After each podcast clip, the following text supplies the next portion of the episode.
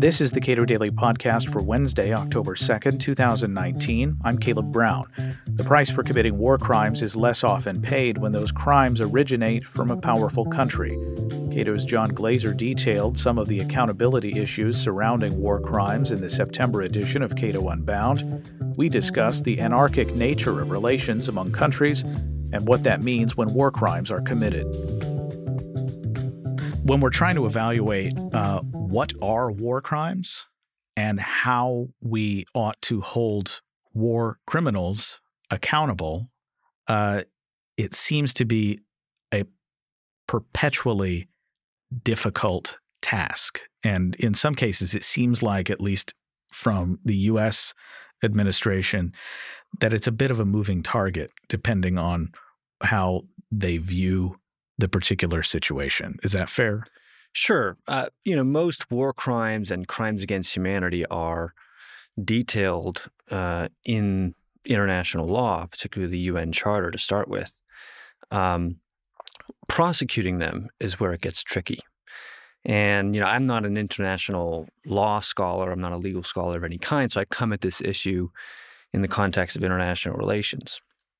And what realists in particular have have talked about is the structural problem at the center of the international system. There's no world government, no sovereign above states to impose law equally among them.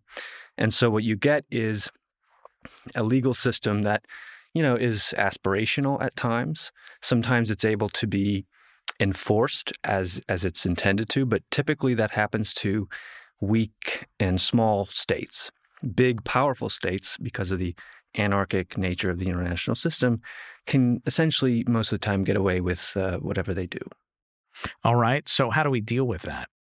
Well, how have governments dealt with it? Again, the structural problem that leads to this enforcement problem uh, it doesn't go away. And so, um, you know, when, say, the United States, for example, has been ac- accused of war crimes, it typically dismisses them. So, I think back to 1986 uh, when the World Court um, decided in a case brought by Nicaragua that the United States acted illegally in uh, supporting the Contra rebels and mining Nicaraguan ha- harbors.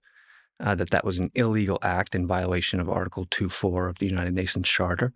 Um, the Reagan administration responded by ignoring the court's ruling, dismissing its findings, and refusing to hold the perpetrators accountable.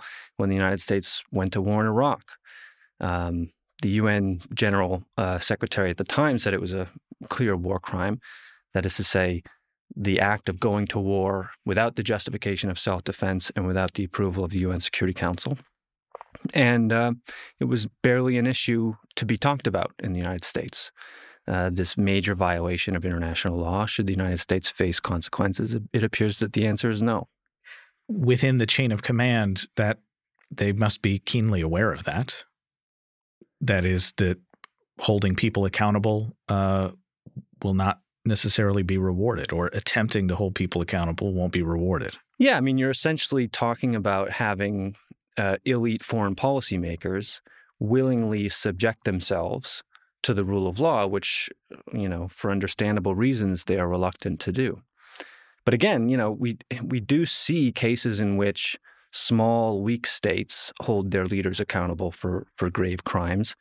Um, just a few years ago, in 2013, Efrain Rios Montt, uh, who was a uh, dictator in uh, Guatemala, that the United States uh, supported with rigor, with vigor, sorry, um, he was found guilty of uh, war crimes and genocide for uh, crimes that he committed back in the 1980s when we supported him.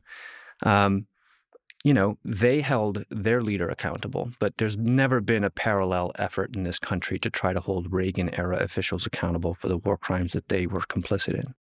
So, uh, going forward, how, as a policy matter, is there any change that can be made to that, or is it just the nature, as you say, uh, of the the structure of international relations that big guys don't have to hold their people accountable for war crimes, even though their countries essentially have signed on to uh, definitions of what those are and what the appropriate steps are.